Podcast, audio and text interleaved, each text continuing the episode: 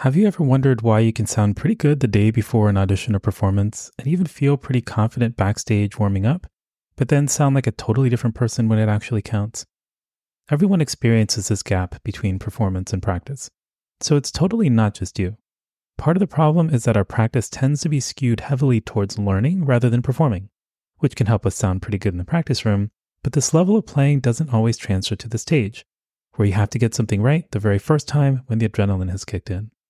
If you've wished you could feel more confident on stage and perform more consistently at the level you know you're capable of, or if you've wanted to help your students have a more positive experience on stage, but haven't been quite sure how to make that happen, starting Tuesday, June 18, I'll be teaching a live, online, accelerated two week class on the most essential mental skills that can make the biggest difference in your practicing and performing.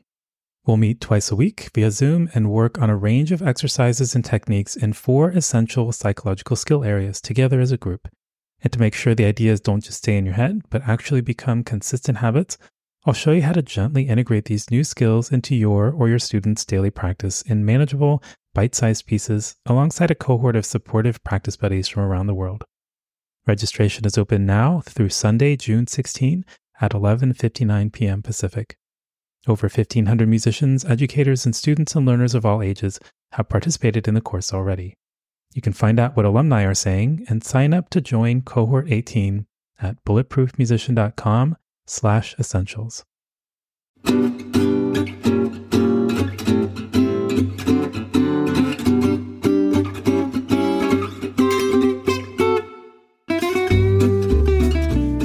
This is Noah Kageyama, and you're listening to the Bulletproof Musician Podcast.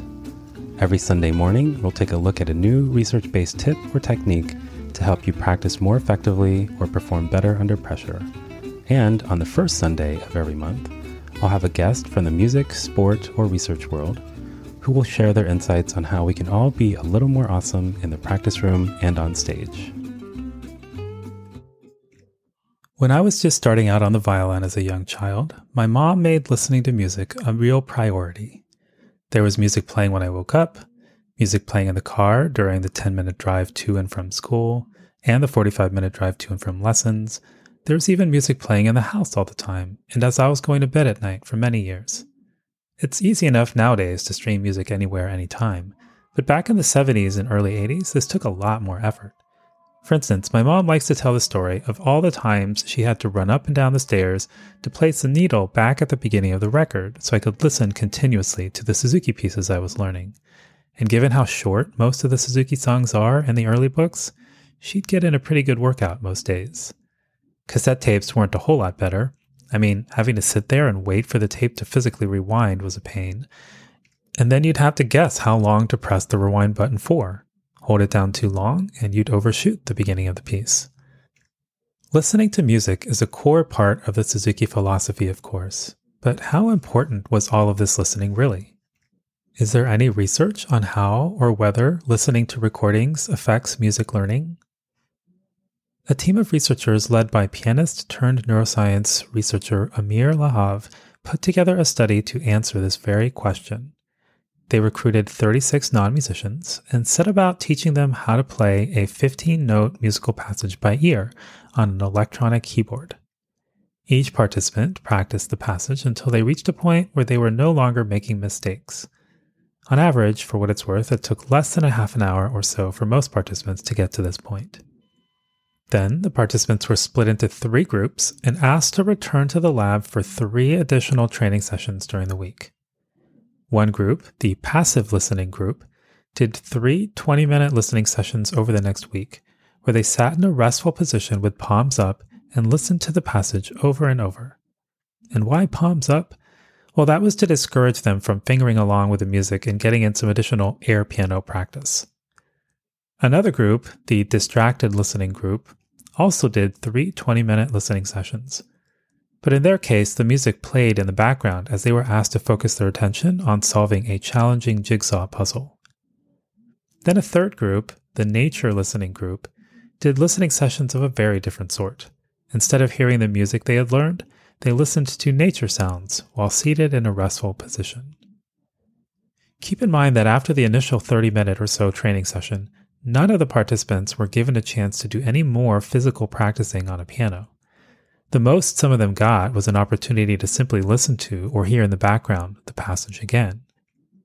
So, when tested a week later, would there be any differences between the listening groups in their ability to play this passage without even having touched a piano for a week? Well, a week after their initial learning session, everyone returned to the lab for a surprise test. With no warm up, they were given one single chance to give their best, that is, most accurate, performance of the passage they learned the week before. The researchers then evaluated their performances on three basic criteria. One was pitch, as in, did they play the right notes? Next was rhythm. Did they play the right notes at the right time? And then there was dynamics. Like, were the target dynamics that were established in the learning phase something they also remembered to do in the performance? So, the results of their test suggest that yes, listening to music did have a clear impact on the participants' level of performance. In terms of note accuracy or pitch, the passive listening group, that's the group that listened while sitting still, they played significantly more notes correctly than either the distracted listening group that listened while working on a puzzle or the nature listening group. And with regards to rhythm and dynamics, both the passive listening and distracted listening groups outperformed the nature sounds group. Interestingly, there was no significant difference in performance between the passive and distracted listening groups when it came to either rhythm or dynamics. The only difference was note accuracy. And playing the right notes obviously does matter, but it's cool to know that we may be able to gain something from listening to music even if we're not actively paying attention to it.